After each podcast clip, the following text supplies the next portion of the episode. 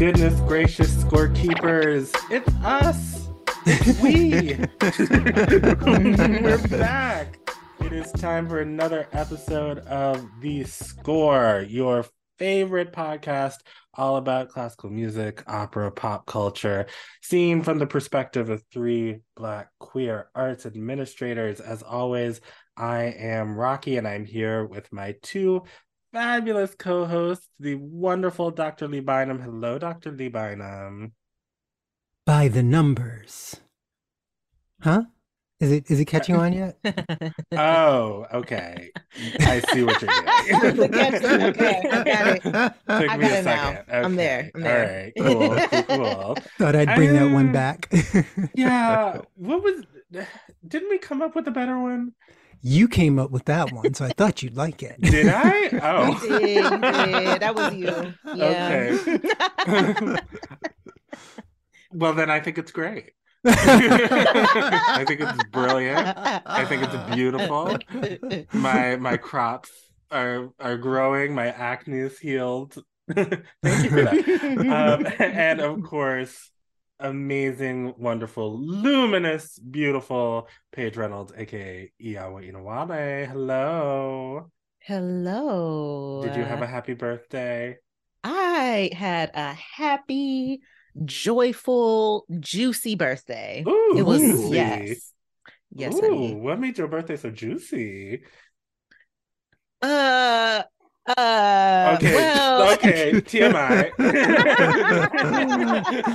we have a we have a rating to maintain. okay, okay. I should have known. I thought it was. I, okay, I thought we were going in a different direction, but okay. I mean, uh, the the PG version, you Yeah. know, spent gr- had a great time with my friends, Lovely. with my partners. Uh, I went hiking. I went to dinner. Uh, we watched a movie, one of my favorites, Daughters of the Dust. oh, I love that Um, movie. Yes, and it was a couple people's first time seeing it, so I just I love that I got to show that to them. Um, and yeah, it was lovely. It was wonderful. Wonderful. Yay. Yay. How was yours, Rocky? How did you It was- celebrate? It was very low key, which Uh-huh. I appreciated, and I got to hear from all of my favorite people, which Aw. is really Aw. lovely. And we just sort of hung out. Um, and we brought the tree up from upstairs and we started to decorate. And then we went out and we had a very nice dinner. Um, but then it was snowing. So we were just like, Mm. "Mm, let's not let's not risk our lives on these roads.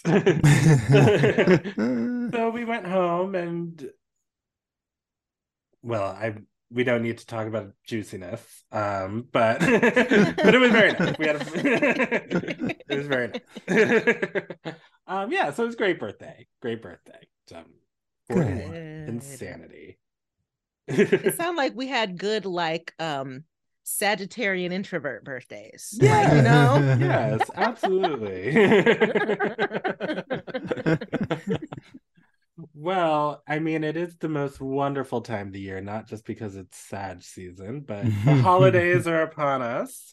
So, do you all have any big holiday end of year plans Hmm. or any You traditions? know, I actually I I have uh today this year is going to be very untraditional.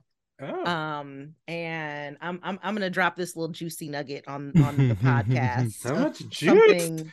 that I'm doing for the holidays. So I uh because I'm pretty sure my parents and my little sister don't listen to this show, I can Hmm. say this. I'm sending them like a really funny like postcard, uh like Christmas card of uh you know like corny like 90s like mall photo shoots.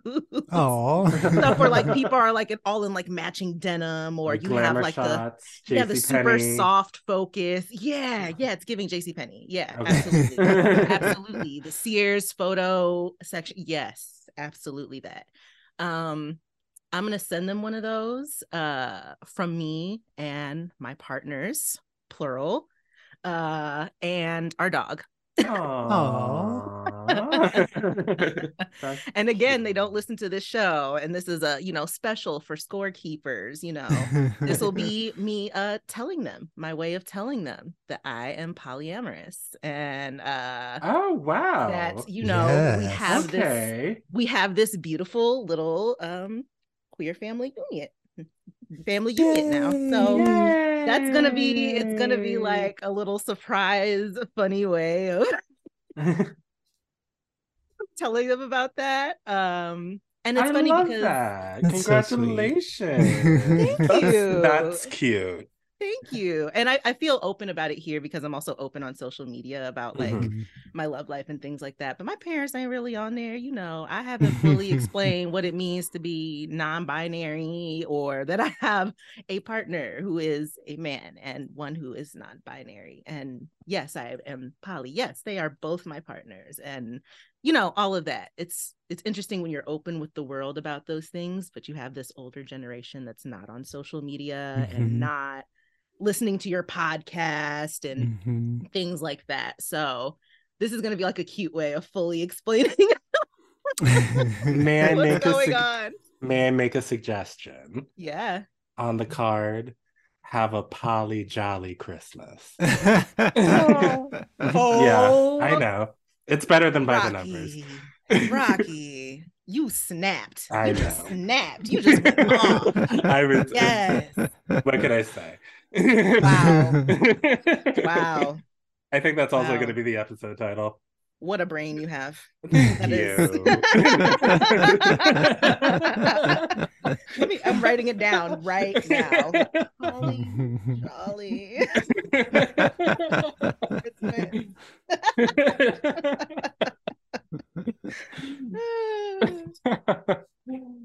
Oh well that's wonderful. Lee do you have any anything special going on?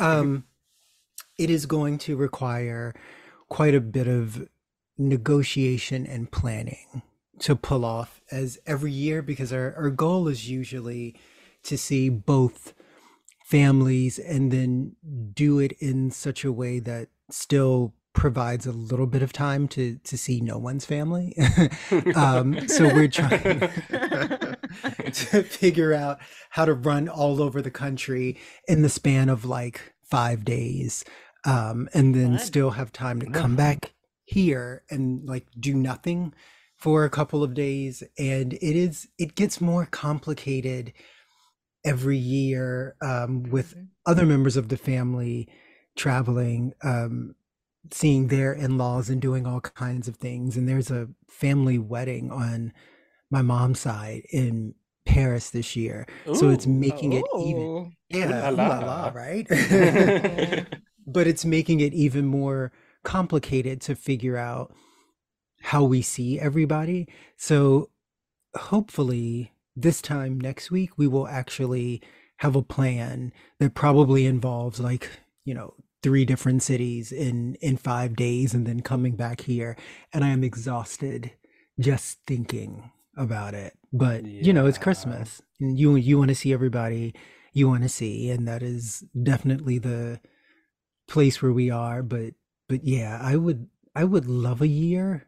I was about to say i would love a year of not having to do anything but i think that was what the pandemic was right? Like actually being stuck at home and i did not like that. Um yeah i'm just yeah end of the year is just catching up to me so. Yeah i mean i'm i'm actually i've actually decided to go ahead and do that because i usually do the same thing that Mhm. you do like i i call it my annual east coast tour and i start in new york and i make my way down the eastern seaboard Mhm. um like a hurricane moving like a reverse. hurricane um and i just decided that i don't want to do that this year that i want to i, w- I want to go do that in the spring when it's Yeah. nice and the cherry blossoms are out and and and i can go and like actually like be outside and enjoy the weather with the people that i love instead of being like inside in some snowy cold hellscape and Right. and my parents you know my family we don't have like huge holiday traditions so mm-hmm. it just kind of feels like you know what?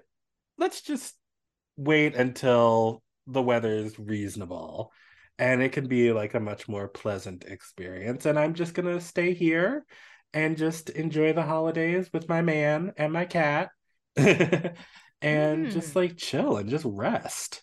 Cause if the getting three colds in one month uh, is mm. any indication. My goodness. Apologies if my voice sounds crazy. Um, I need some time to rest. and the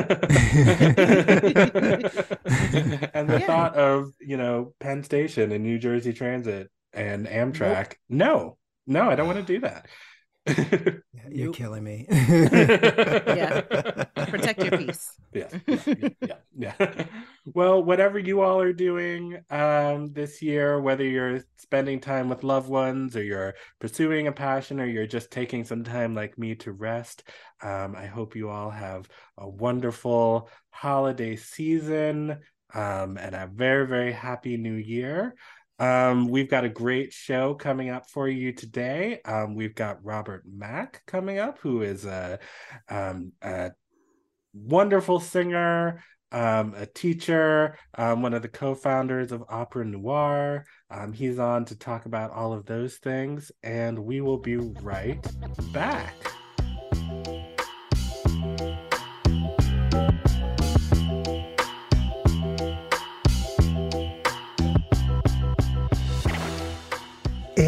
We're back.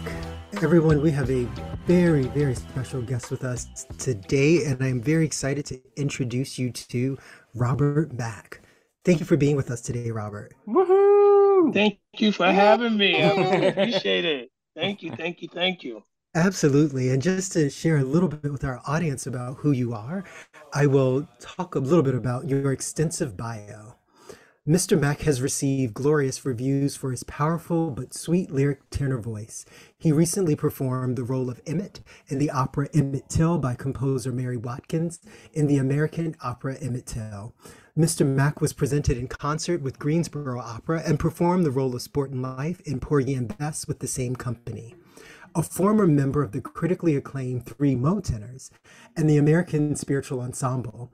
With Pittsburgh Opera, he sung in The Summer King, the opera that explores the life of Josh Gibson. The role of Remus in Treemonisha with the Mississippi Symphony Orchestra, Basilio in The Marriage of Figaro, and Ferrando in Così fan tutte with Opera Carolina and Opera Grand Rapids, Elijah in Street in the opera Malcolm X with New York City Opera, and the role of Sportin' Life in Porgy and Bess with Toledo Opera, Springfield Symphony, Traverse City Symphony, New York City Opera, Margaret Island Open Air Opera Theater in Budapest, and the Danish Opera. Robert also played Bartell D'Arcy in The Dead 1904 alongside Melissa Gilbert with the Irish Repertory Theatre. He has performed principal roles in Houston Grand Opera, New York City Opera, Nashville Opera, Opera Carolina, Opera Company of Philadelphia, Indianapolis Opera, the Paris Bastille, Teatro Real in Spain, the Royal Danish Theatre, Palacio de Bellas Artes in Mexico City, as well as being on the roster of the Metropolitan Opera. He performed tenor solos with the Collegiate Chorale and the Alvin Ailey American Dance Company in Revelations, and performed in Spoleto Festival's premiere of Amistad, where the critics made mention of his very solid performance. He also performed in both the national and international tours of Smokey Joe's Cafe. He can be heard on Decca Records, Paragon Records, KSW Music, in addition to being the artistic and general director of Opera Noire International and an adjunct professor of voice at North Carolina Central University. Take a breath, everybody. That is quite a bio. Thank you so much, Robert, for taking time out this morning. Um, it is incredible to have you here, and we have so many questions for you about how your career has gone and what your perspectives on the industry are. So, if we could, I'd love to hear just a little bit about um, Opera Noire International and how it came to be, and a little bit about what your work is. I, I know our listeners will be very interested in that. Sure. First of all, after reading that, you reading that bio, who is that guy? I don't know that guy. I don't know that guy. I have to, in in a very humble way, I have to say, um, when someone asks for your bio, it, it's really, for me, it's a very humbling thing to do because you work. We artists, we work and we just do the work and we just go from one thing to the next. And it's not until someone asks you for a CV or for a bio that you look back and you just go, I don't know that guy. I couldn't have done those things, but I will receive it. I will receive it. But in, in particular to Opera Noire, which is the company started as Opera Noire of New York. That was our name. In the in the last three years, the name has been changed to Opera Noire International. And I'll get into the reason for that. But we started back in 2005, believe it or Hmm, not. Wow. Uh, me and two other uh, inspiring opera singers, which is now you probably know Kenneth Overton, Mhm, as well as um, Baron Coleman mhm. we all started this company together as three young men looking to see more African Americans on stage and and behind the scenes. And um, we actually started, and I can't go without mentioning this company. We started in the home of Opera Ebony. Mhm. You know, that company was run by Ben Matthews as well as Wayne Sanders, the late, great Ben Matthews. But Wayne Sanders is still running the company. And how it happened is that we were at a master class that Ben Matthews was hosting uh, through Opera Ebony with a German company. And at the end of that master class, I had already had great friends with them as well as um, the other two guys were friends with them. Ben Matthews says to us, we went up to him and said, you know, this was a great masterclass. Would you do another one? We would love to hear more from you guys and your careers and what you've done. It was so inspirational. And what Ben Matthews said to the three of us, we just happened to be there together. Um, he said, you know, it's time for you guys to take up the mantle and run Mhm. with it. And you know, we took that and just went on about our business, wound up going up to going out to dinner, the three of us and maybe a couple of other guys, and said, What do you think Ben Matthews meant by that? Do you think he mean for us to run their company? Or should we be starting our own company? You know, because these are generations between us, you know, their ages. And um, long story short, we took it as they wanted us to start something. And so we did. We galvanized, got together, and we held our first set of master classes in their apartment. Hmm. And we weren't really sure what we was doing. We just called some friends of ours. Hey, you want to come to a master class? Um, we don't have a host yet, but you want to get together and talk about the business? And I think one of our first hosts was maybe Willie Anthony Waters, the former artistic and general artistic director and general manager of Connecticut Opera.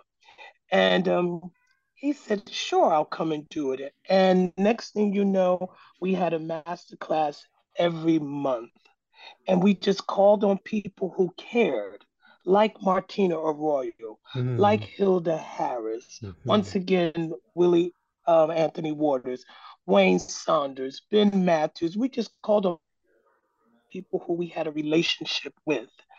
And it was Martina Arroyo at the end of 12 months.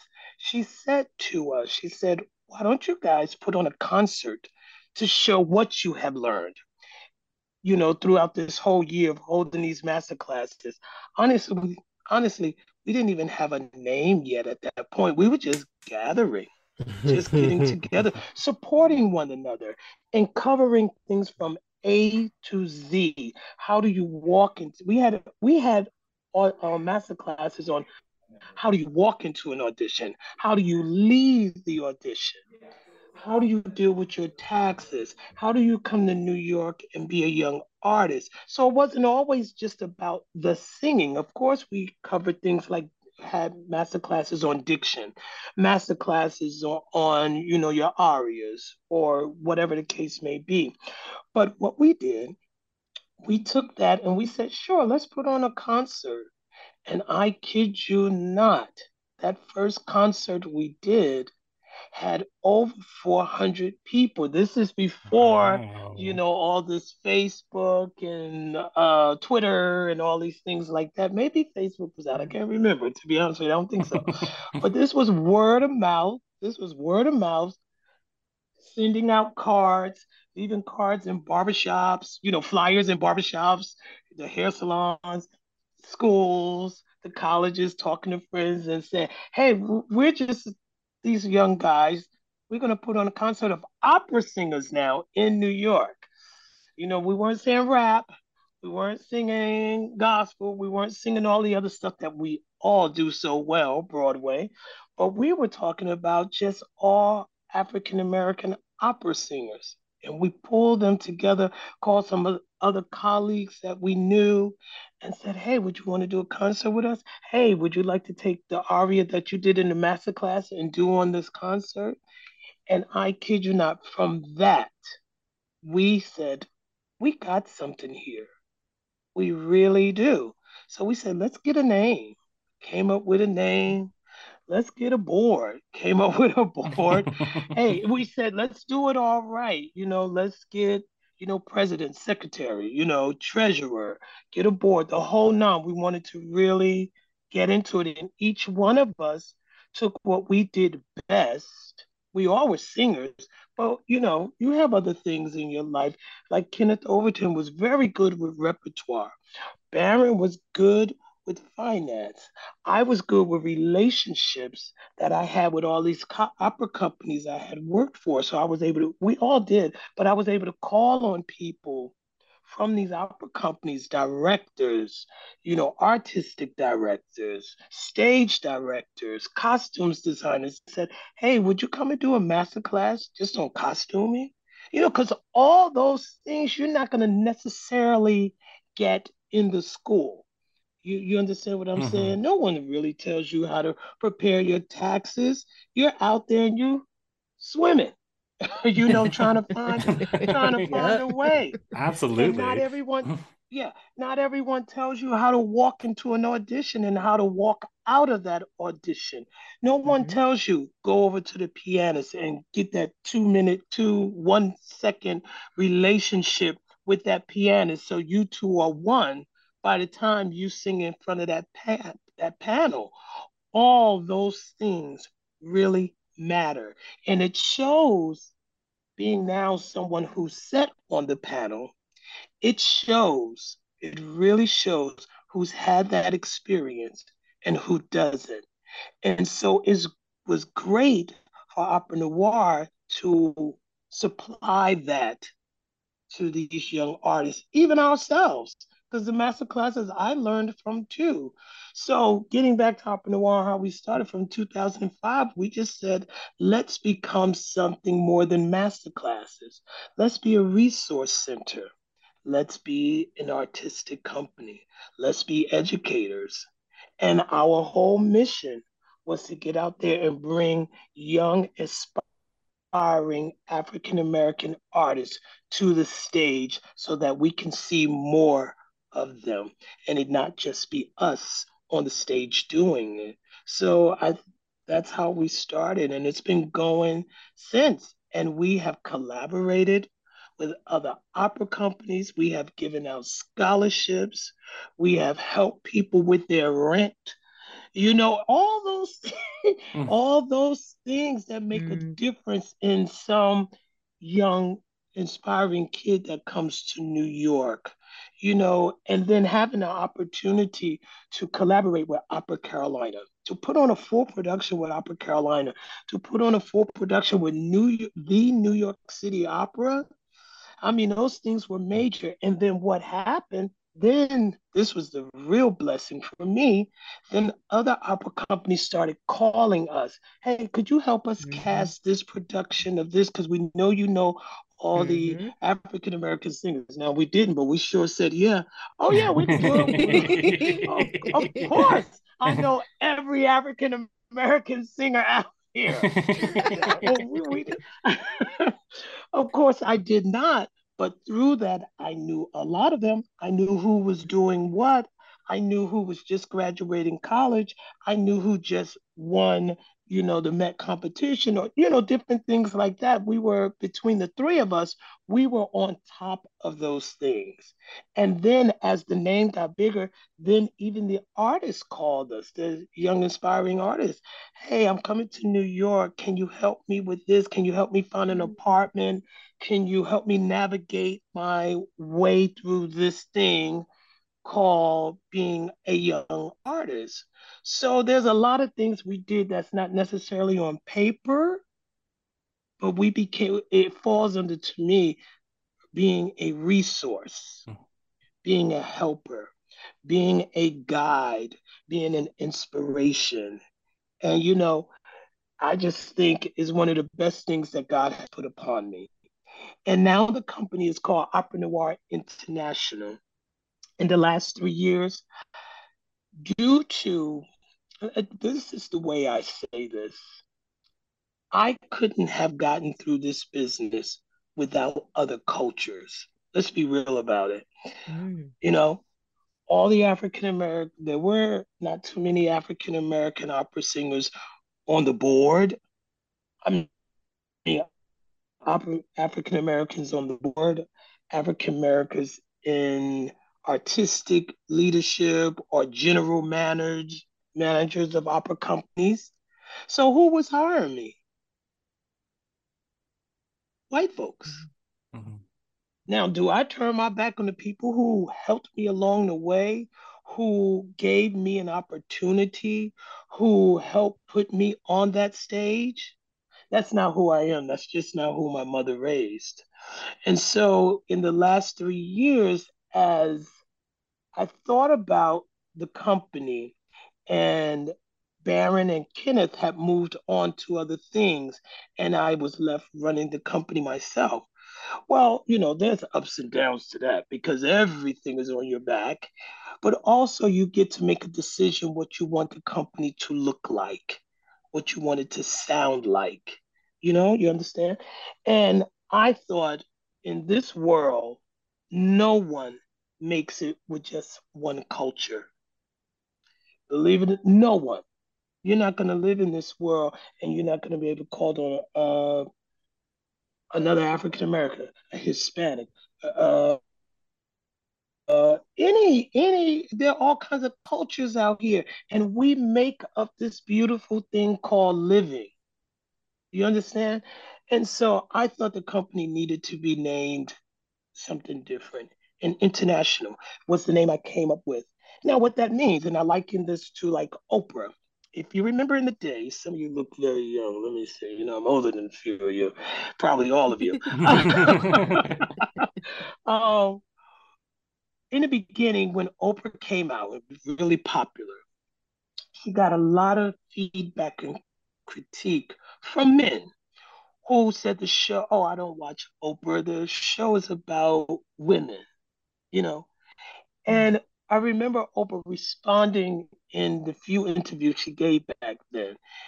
She said the Oprah the show is not about women. The focus is women at that time. Opera Noire is not just about African Americans. The focus is African Americans because we have had directors, We've had all kinds of people do things for and with Opera Noire. So it couldn't just be a company that's just for African Americans. Now, that's a beautiful thing. Trust me, I love my people, but we're not going to make it just on our own. That's the way I see it. And so now the company still thrives. Still thriving, still I think. Now, since the company has changed its name, I am a what you call a slow cooker. And I'm okay with that. Like I took the website down, got a different accountant, mm-hmm. got everything different. And now I'm just building the company back up. Still, we have done some productions because we did this um, Emmett Till earlier this year, which was a great success in New York. Came with some opposition, if you heard about it or not. If you want to go into that, we can go into that later, whatever. But um, the company is still going. That's beautiful. Congratulations. Mhm. Seriously. Thank you. Yes. Yeah, that 2005, it's 17 years of hard work and amazing artists that have come through this program. You should be so proud. Um, and just so proud. and the way that the story of just the way that you've taken all of these young artists under your wing and mentored them is so beautiful. I'm curious to learn a little bit more about you and your background. You know, how did you find your way to opera? You know, did you grow up listening to opera? Did you have a, a musical family? And as you were going through, did you have mentors, especially mentors of color or Black mentors, um, to help you along the way, um, the way that you're mentoring these young artists? Well, sure. I started in, I come from a musical family. My mother was a gospel singer in South Carolina. That's where my family's from. And um, although she didn't go into it as a career, she was well known in her area in the South as well as in New Jersey for singing gospel. She got called upon a lot to sing at different churches because she had this big, robust voice. Oh my God, it was, I love my mom's voice. It was glorious. It had, to me, it had a bit of Mahalia Jackson in it. It had a bit of, um, let's say, Ann Nesby today because she had that growl, but she had the sweet lyrical voice. And um, I grew up under her, just under her. I was the youngest child, of course, spoiled. So every move she made, I made.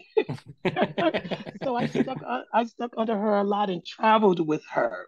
So, you know, the, so the music was around me. And then I come from a family of singers. My mom had four uh, male siblings, and then she had eight female siblings. So there were nine girls and four boys, 13 kids, and they all sang. And they Whew. had a gospel group in the South. So they traveled as family members, siblings, singing around Columbia, Florence, South, uh, South Carolina. So music was always around me. And then my mother and father, they nurtured it for me. Just about all my schools were music. I went to a Chad school, the Chad school in Newark, New Jersey. That's an elementary, and they teach you the arts. And then I went to a performing arts high school, which is Arts High School in uh, Newark, New Jersey. And I went to college for music. I first went to a conservatory in South Dakota. Why? Uh, I just went there. Okay, South Let's Dakota? that story. I know. I, I, I was trying to run away. Go where nobody can find you. I was trying to run away. But then I came back to, you know, oh, attended Mannes College of Music in New York. But believe it or not, then I became a manager at Prudential Insurance Company because I honestly, to be very frank with you, while I was at Mannes, I was like, wow, these people really can sing. It was my own insecurity. I felt like being in New York can do that to you. You got to be strong when you come to New York for sure. And I have been away from New York for quite some time.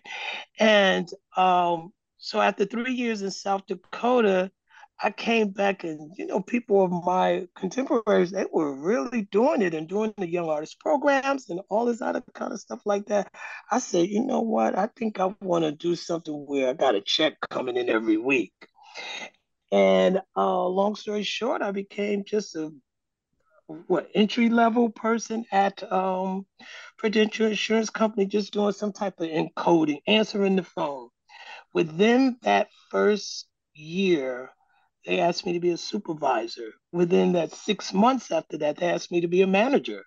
So this was going nice. I was like, oh, this is, I'm living now, getting the things I want, house, car, you know, all those kind of things like that.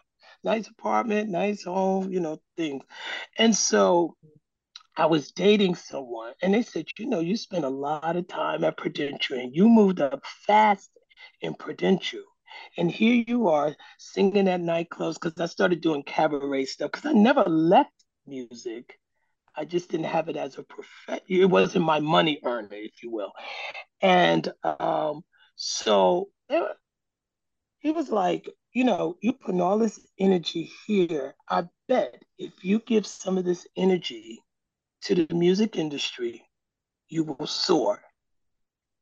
Those are the words he mm-hmm. used. And so I was like, I can't leave my job. My sister and I had just got a home together. I was like, my parents would kill me if I go off into this la la la world called music. Even though they oh, but I did. I did. I just left. No job, no nothing. I kid you not. Wow, that's brave. A month and a half. Um, I, I know. A month and a half. My friend and I went to go see just about everything that was on Broadway. He was like, I want you to go see every show. He had the insight. This, I, I will forever love him for this, actually. He said, You need to immerse yourself into music. He said, It needs to be 24 7. So we went from one Broadway show to the next. Could you not? And it was tapping me on my shoulder. Just go do an audition. Cause I was even afraid to, I was like, ah, I'm not doing any auditions. No, I'll just, you know, still go see some shows for free. but and so uh, I saw in the paper, this is when they had backstage. Remember backstage? Uh, once again, I don't know if you guys remember these things, but there used to be the physical paper backstage, mm-hmm. and there was an audition for Houston Grand Opera's production of Porgy and Bess. And it said, you can sing an aria, you can sing a spiritual, or you can sing, um, what is that? A Broadway tune. I was like, okay, I got a spiritual in my pocket. I could sing an aria, but I haven't done that in a while. So I said, let me go in there and sing a spiritual. Went in there. The audition was at Juilliard, I think. I was even afraid. I was like, oh, I'm walking in Juilliard. Whoa, whoa, whoa. You know, all of this is like big because I had not been in that world. I was at Prudential for five and a half years. So I had not really been in that world. And I did the audition, I got it. And I was like, well, and I got a role, not just because I was like, oh, they'll probably put me in the ensemble, you know. and I and I got the role of Mingo at the time, and I was like, whoa, this because they called me as I walked out the audition. Now, you know this doesn't usually happen. I walked out of the audition, I was walking downstairs, and then they asked me, Were you do you have something whatever date it was. Of course. Let me check my calendar. I was like, yeah, I will call you back once I get home. Knowing I had no musical gig in line whatsoever.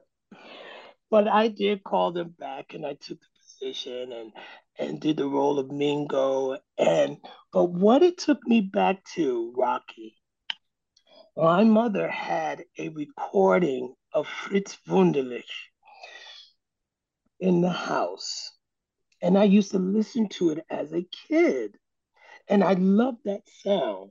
And I'm what I call myself a PBS kid.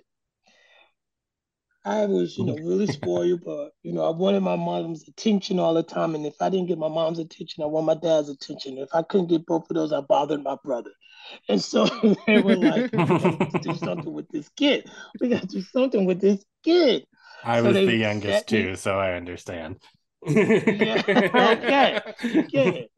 So they were like, we gotta put this, give, give him something, you know. So they put me in front of the TV, and I would love PBS where you actually saw a live stage production, mm-hmm. live dance production.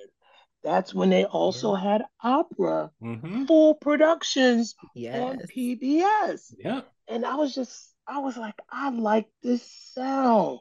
So I would ask my mom, can you play that album? And I have the album. My mother's since gone on, but I have that blue album to this day of Fritz mm and I listen to it, you know, every now and then because I still have like a phono player, but every now and then I will still play that. And so to me, that really was my introduction to opera. But it wasn't until I, uh, you know, I had two introductions. When I was in high school, my chorus teacher, I wanted to sing all the R&B just like everybody else, and mm-hmm. Boyz II, you know, all the stuff that was out. And he kept telling me, his name was Robert Howard from Philadelphia. He said, "You may like this over here, meaning R&B and gospel." He said, "But your voice lends to this sound over here, which was more of a classical sound." And I was kind of like, even though I liked it, it's not what I thought I could do or wanted to do. Mm-hmm. But the more I sang, I gave in, and I said, "This, this is it." And yet, and still, I still didn't do that right off the bat. I did Smokey Joe's Cafe. I went on the international tour on Smokey Joe's Cafe, I uh, doing musical theater, and did that show and loved it for two years. But when I came back, I said, "Okay, that's it." I said, "That's it." I called my old teacher I called Ben Matthews and Wayne Sanders because I knew of a few people still in the business. Called my old friends who had already done the Young Artist Program, who had won scholarships, who are already on stage. And I said, Hey, I think I'm going to do this. And he's like, Really? Now? And I was like, Yeah, I think so. so I just started, I studied. I studied. I went back and studied on my own got Houston Grand Opera, and then people started calling me just from that one Porgy and Bess. Wow. We went to the uh, Paris Bastille, and I didn't come back and do auditions for opera companies. They honestly, and this is not in a uh, vain way, they heard my name. Someone liked something that they heard on the stage, and they started calling me. And my calendar was open.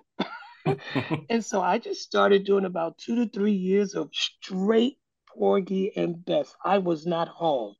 I was in Germany at least four or five times that year, Italy at least about six or seven times, and then with other opera companies. And when I came off of that, is when I said, I'm going to get me a serious teacher, I'm going to get a coach. The New York City Opera happened in 2002 and I got to do 2000, excuse me. I covered Sportin' Life, but I had already done quite a few Sportin' Lives with other companies. But I covered it, and then the next year, uh, two years later, I did it with New York City Opera in 2002. And then people just started calling me. Other opera companies, the New York City Opera said to me, in the middle of my performance, God bless him, Paul Kellogg, who was then the uh, director, general director of New York City Opera, Robin Thompson was the artistic director, came to my room, my dressing room. This is in the middle of the show. He said, We want you to do a stage audition for us. I was like, Wow, great. Thank you. I will be back in contact with you tomorrow. Because right now I'm thinking, uh, I gotta go do There's a Boat later on in this opera, and I gotta make sure this B flat is where it needs to be. I'm not trying to talk to you right right now. I'm resting my voice. I'm in the I'm in there steaming. Get out of here. But um, I did this. I called them the next day. Mama didn't raise no fool, and I wasn't vain. I said, thank you, but no thanks. I said, I would love to come back in maybe six months and I will do a stage audition for you. Because honestly, guys, I knew I had not been, you know, really studying to have my five arias together, to have my language together. I knew that mm-hmm. on the inside and I was honest with myself. So I said, Can I come back in six months? When I told other colleagues about that and friends, they was like, "Are you crazy? They're never gonna call you back. You should have just took it. You should obviously they like something. You should have just went with it." But it didn't feel right in my spirit. And what I did was those six months, I studied like a dog. I got my languages together, called old coaches, called some diction teachers, came back, did New York City Opera, got the audition, and from then on, got an agent and went on. Just went on. Other companies started calling me, had an agent, they started calling my agent, but I didn't have an agent, believe it or not, all the way up to the Met. Wow. I do not recommend that mm. for everyone. It just happened to me that way. I did a lot through God, prayer, the work begets work. Yeah. And when I got my contract at the Met, I then went to an agent because I didn't want to negotiate that myself. Even though I had already been with Indianapolis, Opera Company of Philadelphia, Colorado Opera, some international companies, all that kind of stuff like that. I said, I, I don't think I can negotiate a Met contract on my own. I probably shouldn't have negotiated the other ones on my own, but you know, that was past. And I then got an agent, and from there on, it started to really flourish. But it was flourishing before then by the grace of God. And um, that's my personal career, you know, it and as time has gone on, you know, things started to I, I don't know if I want to use the word slow down, but maybe that's the best word to use, and I'm okay with that word. Uh, and that's for various reasons.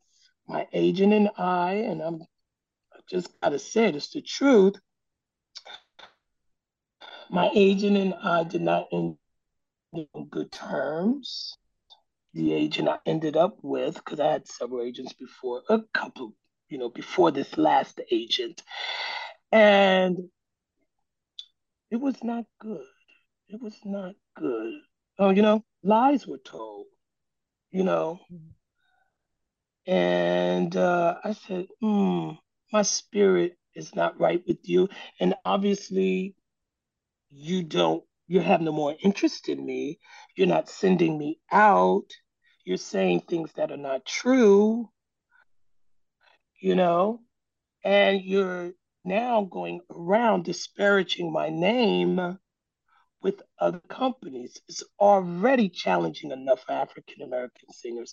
And I don't understand if I'm no longer with you, right? This isn't a relationship because you got to have a good relationship with your agent. And we did do some great things together. But when it starts to sour, when you start to lie, and this is, you know, you're hearing my story. So I'm an honest person and I'm a fair person. So you can only take it from my story for now. If you want to hear somebody else's side of the story, then you go to that person. But I'm going to tell the truth. When you start to lie, when you start to ignore, when you start to, um, you know, show your tail, it's time to get out. And that's in any relationship. It's time to get out. But then there's no need to blackball or say something like, you know, this has always gotten me throughout the years when people say, well, if you don't do this, I'll make sure you work nowhere else. Why is that? I'm not asking Oof. you guys, but why is that? Mm-hmm. Long as I'm no longer doing anything with you, that, isn't that what you want for me no longer to have a relationship with you? Why did you have to make it so that I have a relationship? I don't have a relationship with anyone else. What is that about?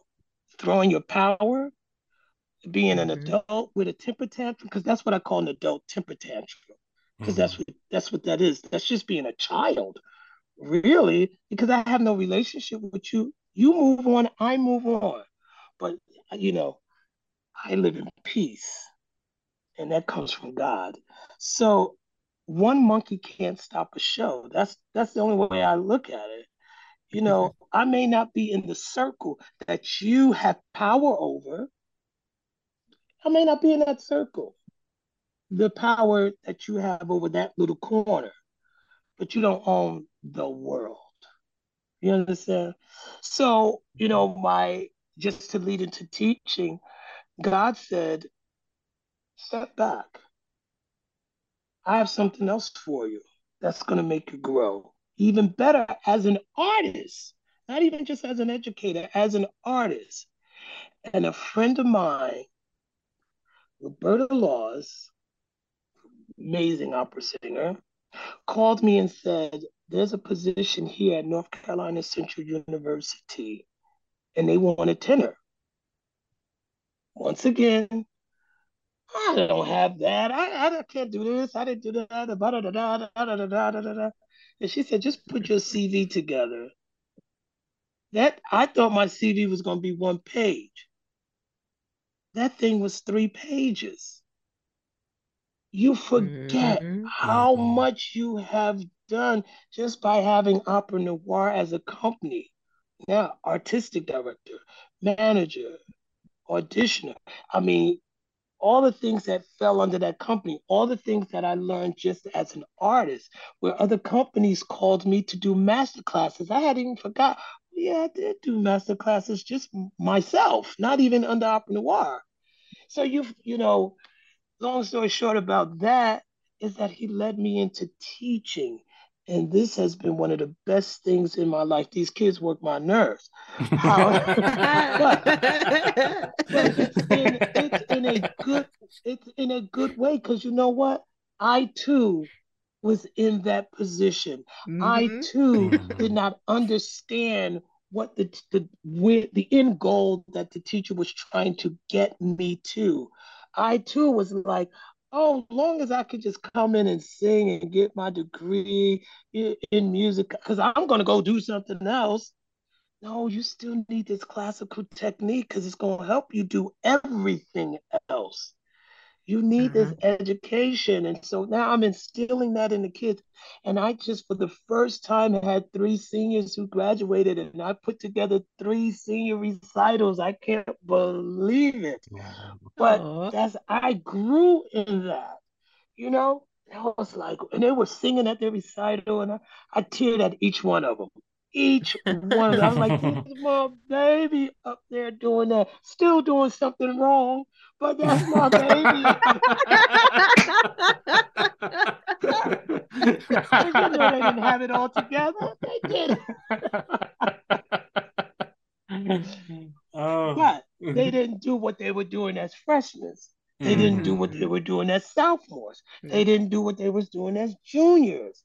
You understand? So the mm. growth was there. And when you see that growth in front of your eyes, that's it, it's nothing like it. It's nothing like it. And then mm-hmm. I still get to perform because I the school wanted a performing teacher. So how could I be sour? How could I be upset by the slow, if you will, work? I am getting the both of the best of both worlds right now, teaching, learning, and still performing. You can't beat it, and companies are still calling, so I appreciate that. Anytime a company calls me and says, "Hey, Robert, can you sing here?" I am humbled, I am honored, I am pleased, and if I can do it, I'm gonna do it. You know, and I think that comes from my mom. My mom inspired me a lot musically. She she really did because she just went out and did it. Somebody called her. She's like, "Sure, I got these kids at home, but yeah, their father at home. I'm gonna go do it." And she just did it, and you know, I get that that type of inspiration I get from her. Of course, I had artists, you know, other professional people in the business that inspired me. You know, like of course Leontyne Price. Oh my God, that voice was, you know, amazing. Then there was Kathleen Battle who had this, you know, the clarity in that sound. I'm sorry. I, I, I don't care who's out there. The clarity in Kathleen Battle's voice, if you heard it live, it's what you heard on the recording. I am mm. not kidding. If you heard the recording, you heard her and heard her live back then, you couldn't beat that. And then I also was inspired by, I have several people like Jessye Norman who gave you a wall of sound with this perfect diction. If you miss the word that, I don't care what language, if you miss a word that Jessye Norman was singing, you weren't listening because she gave you diction personified. I kid you not. And like I said, you know, Fritz Wunderlich, which was the first operatic voice I heard in my parents' home, that voice was creamy. It was luscious. I was like, the beauty of that sound is just, oh, it's unmatchable to me. But one of my favorite, one of my favorites to this day is Nikolai Gedda, who can do it all who had high notes untold, who executed with passion, who had pianissimos like Montserrat Caballé. And to me, I don't know anyone who could bring their voice down like Montserrat Caballé and that voice still carry and pearl at the end of it. Nikolai Gedda had that for me. And of course, you know, there's George Shirley, you know, having a tenor, first male tenor at the Met. You can't help but be inspired by that. And I've gotten to work with him. I've gotten to talk to him. I've gotten to get advice from him. You know, that those are the type of things that carry you. You understand what I'm saying? Mm-hmm. You know, mm-hmm. inspiration mm-hmm. carries you. And, you know, even Pavarotti, you know, just listening to that gorgeous instrument. You know, those are the people who really I was inspired by professionally. And then on the other end, uh, Willie Anthony Waters, who was, like I mentioned him earlier, seeing someone in that position, that's very inspirational.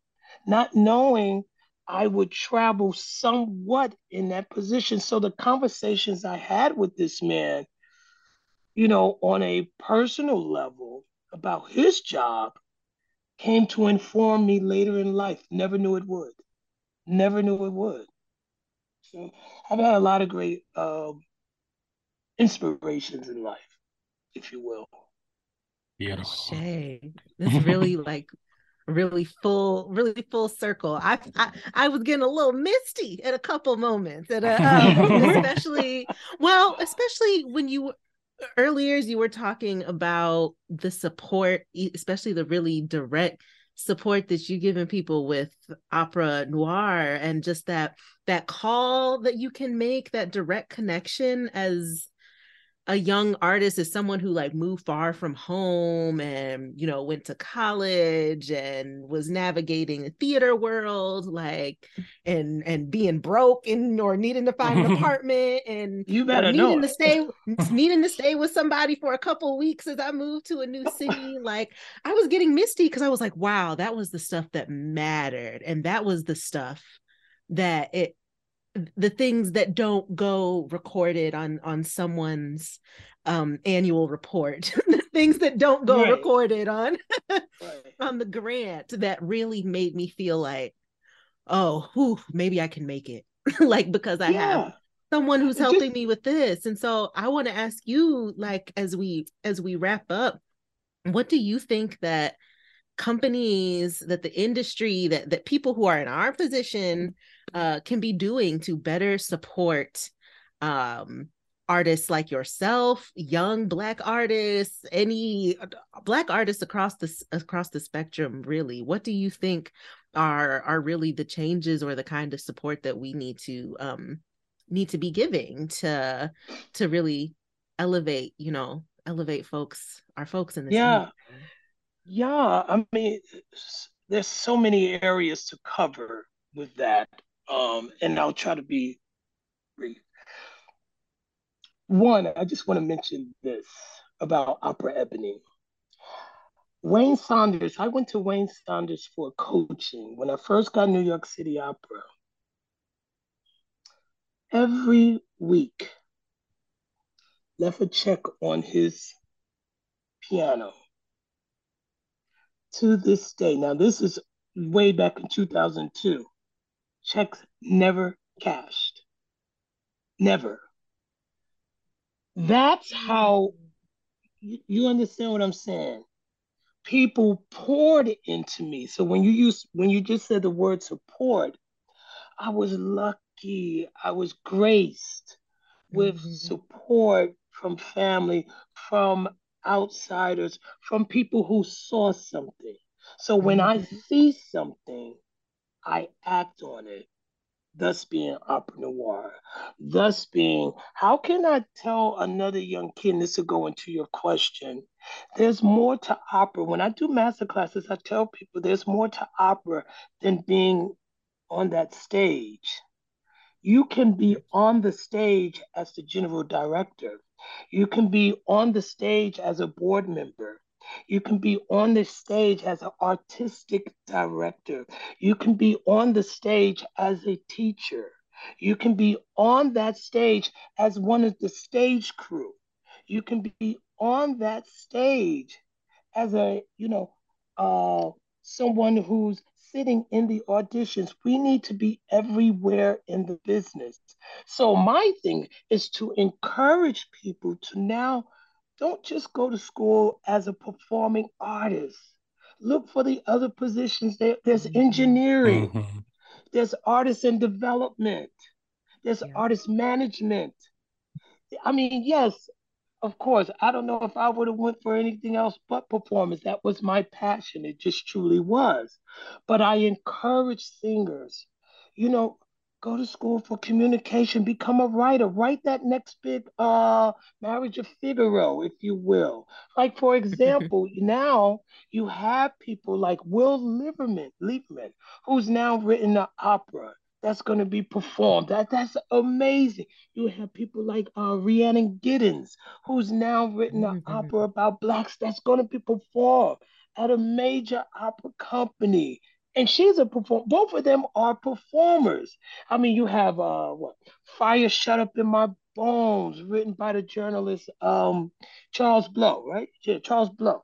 You have um, Champion, which is now going to be done at all these different opera companies now. So become my thing is to start encouraging people to become writers, become the brothers, mm-hmm. become like I said, that stage manager, become that director. You have a few out there, but we don't have an abundance. So I guess being as an educator, my my focus has now become informer and educator. So, yeah, I want to see more young artists on the stage. That's where Opera Noire comes in with that, giving them an opportunity, giving them a platform. That's what Noire does. So I would say, as many people who has the ideal of, I think I can, change that to I know I can, so that you can now. If anyone's listening out there and you think that you can direct, go ahead and direct. If you mm-hmm. think you can manage, go ahead and manage. If you think you're that performer with all the passion, go ahead and perform, but let no one tell you no. I would love to see more opera companies. I mean, since Willie Anthony Waters, I don't think there's been any other artistic director of a, you know, bigger opera company on that level you know, like a San Francisco, LA Opera, uh, the Met. Let's start positioning ourselves to running those companies. We could be a Gelb. We could be, you know, runners. We could be a Placido Domingo, become a sing, you know, have this whole singing career and now run a company. Why, why can't we? Others have done it. So we I want to see more of us do it and we can. So my thing is to let people know we don't have enough out there yet. We don't have enough out there yet. Let's flourish the world. And I use the word flourish. Let's flourish the world with our culture because this is a multicultural world. It can't be just one story. Because look at it like this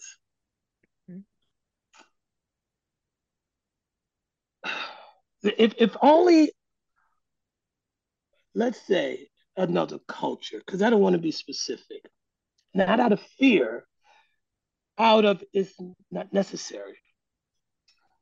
If only one culture is deciding who, when, where, and what, is that global?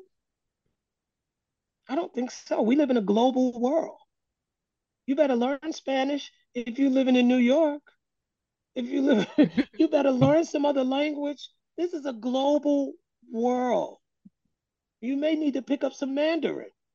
It's a global world.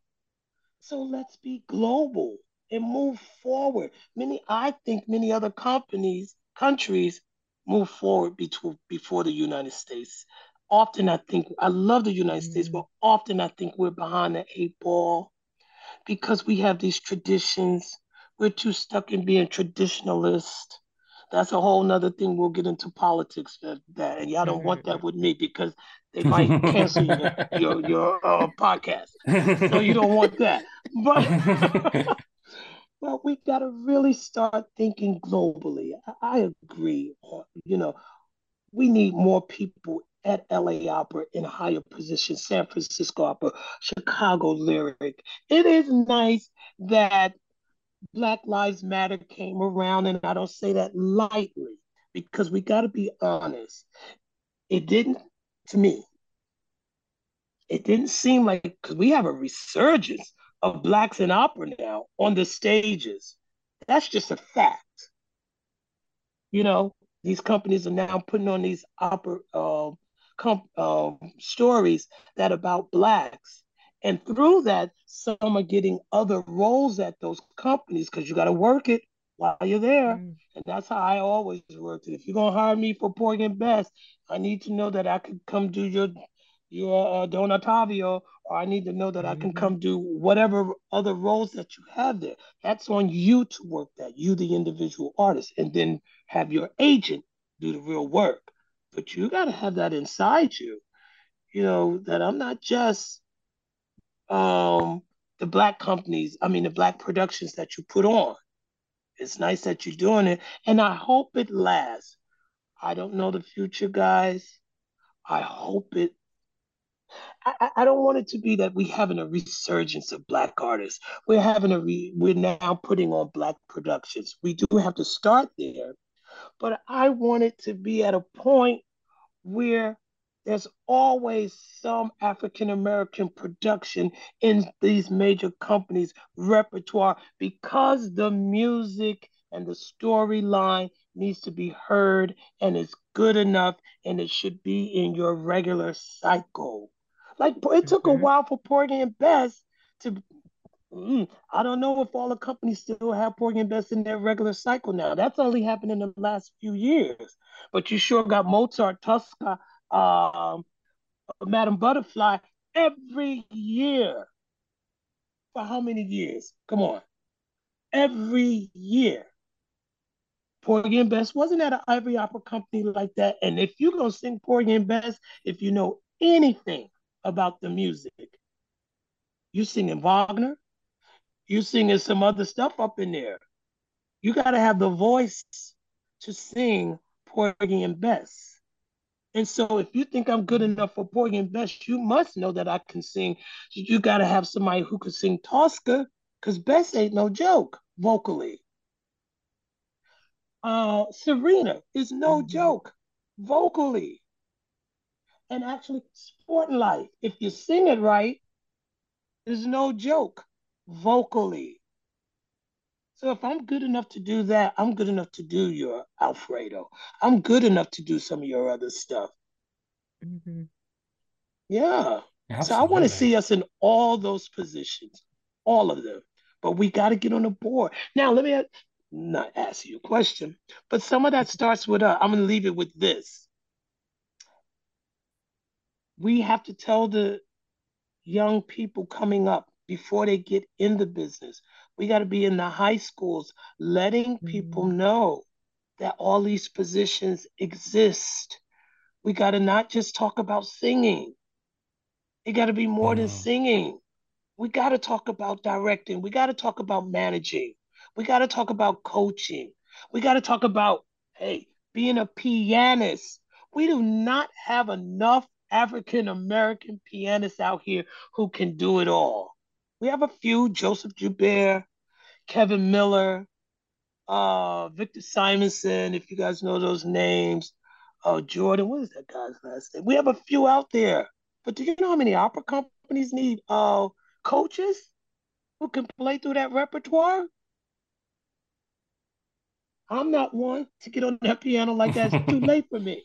but I can tell someone, I could tell someone coming up, I could go to a junior high school and talk to some kids. That's what we need to be doing as that's what we all need to be doing. Because your question was that what can we do? What can our organizations do? Mm-hmm. organizations need to go back all the way down to the grade level and start telling our people what's possibilities. You, yeah? you know, um, Robert, Mr. Mack, professor. That's, Robert.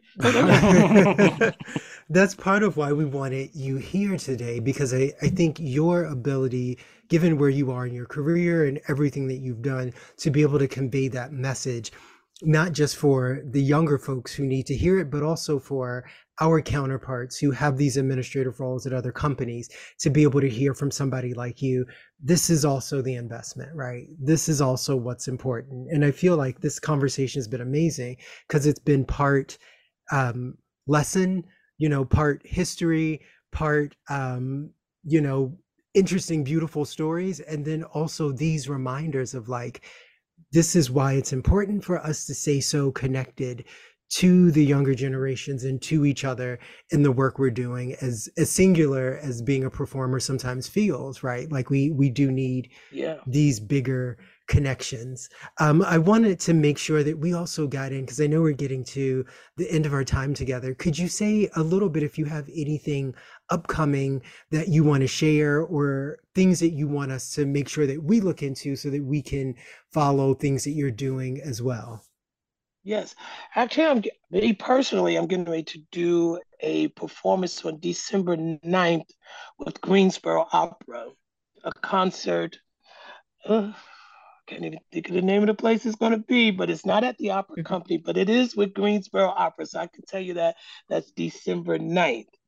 And then Opera Noire is doing a performance in South Carolina with the uh, uh, African American Alliance out there, and that is January 15th. We're doing an MLK celebration. Very excited about that. So um, those are the two things that I have immediately coming up. One, my personal, and then one, the company. I think that's a good way to leave it. Yeah. And then I'm always, uh, I'm always, I'm always talking. You wouldn't believe the calls I get.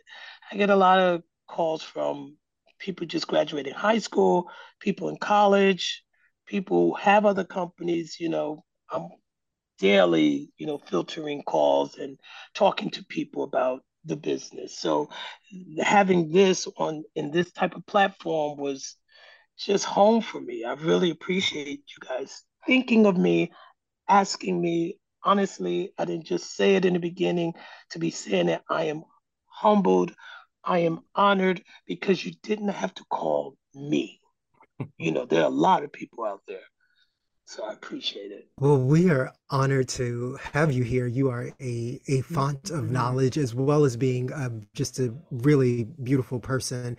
And I will also mm-hmm. share this is a bit of full circle for me because I was um, in the audience of that New York City Opera Porgy and Bess in 2001 to 2002 when I was in college. And I remember it oh. well. And it was the first time that I had actually seen, it was the first time I'd seen Porgy, but it was also the first time I'd ever seen a whole bunch of Black people on stage outside of the theater. And it meant a lot to me at, at the time as a person trying to figure out if this was the career I wanted to follow. So thank you for everything that you've done um, in your career and uh, and continue to do. I know your students' lives are enriched by your experiences. So thank you for being here this morning. Thank you so much. Thank you. Absolutely. And we'll be right back after this.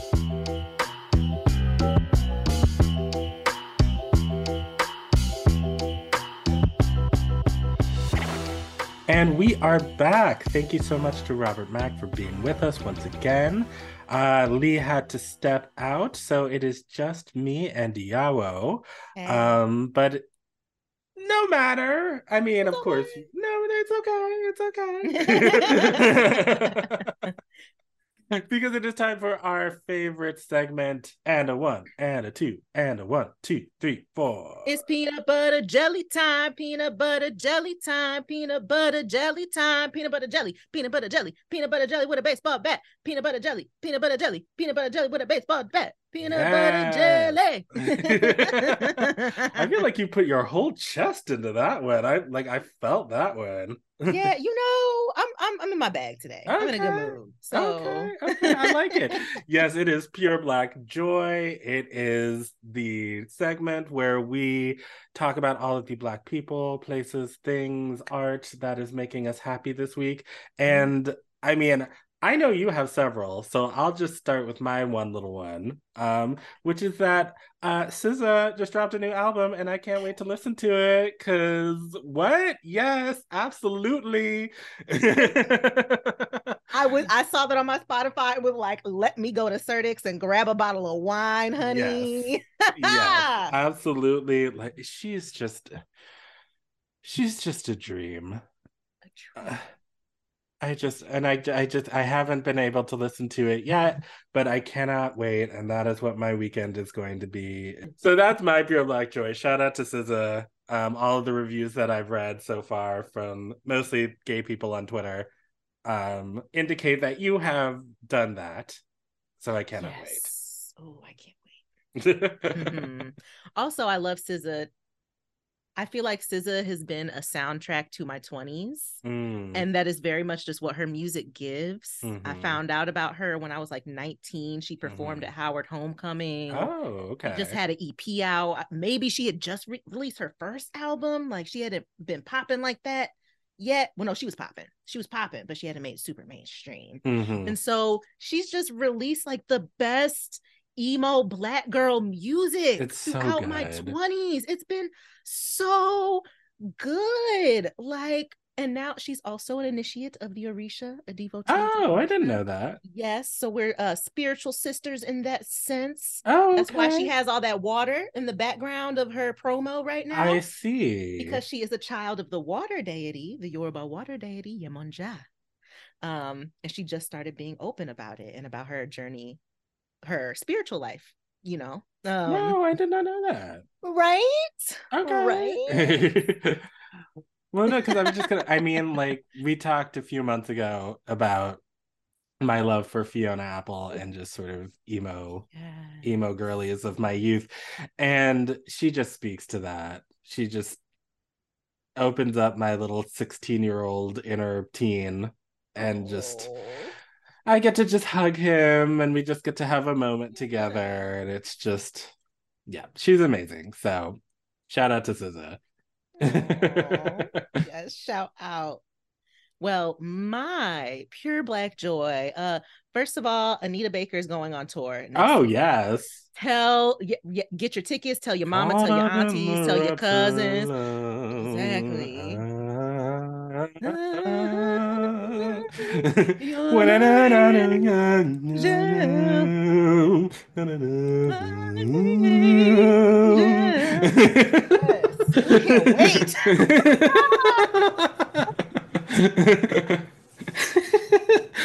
Oh, no, Really, y'all see how we feel. I wish I could see Lee's face when he listens to this. okay. yeah. Yes. So uh, Get your get your tickets. Anita tickets. Get your Anita tickets. Okay. I know it's gonna be good. Um furthermore, Jill Scott is going on tour. Not only is she going on tour, it is for the anniversary of her uh uh how do I say it? The the phenomenal the the uh I don't even know how to say it. It is sublime. Uh, who is Jill Scott? Words Mm, and Sounds, okay. Volume One. J I L S C O T T T.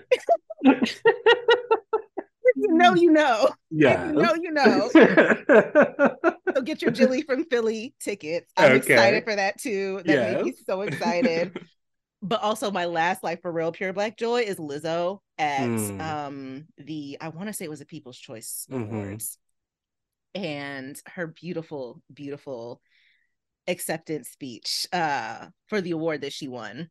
And the thing I love about Lizzo is she is such a light. She is such a light. And not only she's such a light, but she understands that shining her light on other people makes her light brighter. So if you didn't mm. see it, she invited a bunch of people, women, non binary, and trans folks who she admires uh, up on stage with her and made highlighting them basically her acceptance speech like mm.